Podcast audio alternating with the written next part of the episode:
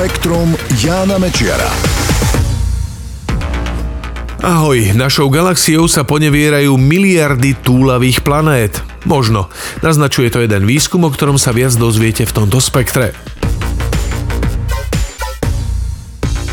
Astronómovia dnes už vedia, že planét v našej galaxii je viac ako habadej, len naše Slnko ich má 8 a výskum za ostatných niekoľko rokov potvrdzuje, že ich majú aj iné hviezdy. Podľa simulácie, ktorú robili vedci z univerzity v holandskom Leidene, však nie sú len pri hviezdach. V temných zákutiach našej galaxie podľa nej môže byť až 50 miliárd túlavých planét. To sú planéty, ktoré nemajú svoje vlastné Slnko, nekrúžia okolo žiadnej hviezdy a pohybujú sa v medzihviezdnom priestore. Astronómovia už dávno predpovedali ich existenciu a relatívne nedávno sa ich pár aj podarilo objaviť. Dodnes však nikto nevie, ako takéto planéty vznikajú, ako vyzerajú, ako sa odpútajú od materskej hviezdy, pri ktorej museli vzniknúť. Holandskí výskumníci preto vytvorili simuláciu 1500 hviezd vo hviezdokope nachádzajúcej sa v súhvezdí Orion. Hviezdokopa je zhluk hviezd, ktoré sa navzájom udržiavajú v relatívnej blízkosti gravitáciou.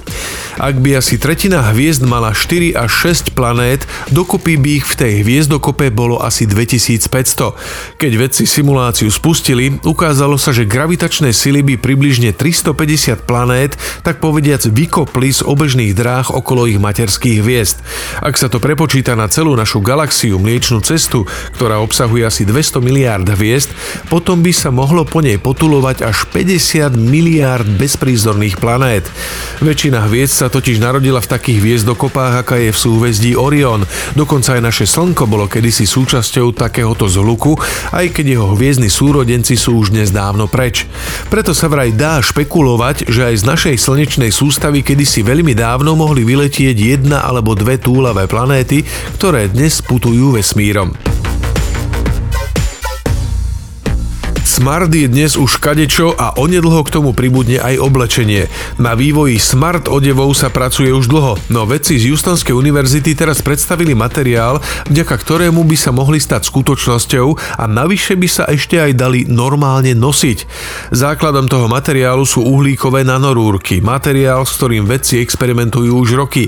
Tento raz ich upravili a spracovali tak, že sú schopné zachytávať nepatrné zmeny telesnej teploty, čiže fungujú ako snímač. Zároveň si však udržiavajú nepravidelnú štruktúru podobne ako tkaná látka. Zmeny telesnej teploty menia elektrický odpor materiálu, z čoho je potom možné vyčítať, že s nositeľom oblečenia z takéhoto materiálu sa niečo deje. Tvorcovia napríklad hovoria, že takýto odev by mohli nosiť vytrvalostní bežci a na základe signálov by im dával informácie o dehydratácii. Pomôcť by mohli aj pacientom v domácnostiach alebo v nemocniciach. Upozorňovali by sestry alebo lekárov, že človek človekom sa niečo deje a potrebuje pomoc. Na bolesti chrbta je údajne lepšia akupunktúra ako klasické lieky, terapie a cvičenia. To netvrdia nejakí čínsky šamani, ale nemeckí vedci. Sledovali niekoľko stoviek pacientov s chronickými bolestiami chrbta. Zistili, že tí, ktorí sa podrobili akupunktúre, vykazovali po 6 týždňoch o polovicu menšie bolesti. Pri tradičnej liečbe bolo zlepšenie ledva štvrtinové. Zaujímavé pritom je, že priaznivé účinky mala aj akupunktúrna terapia, pri ktorej zámerne pichali ihly mimo miest stanovených tradičnou čínskou medicínou.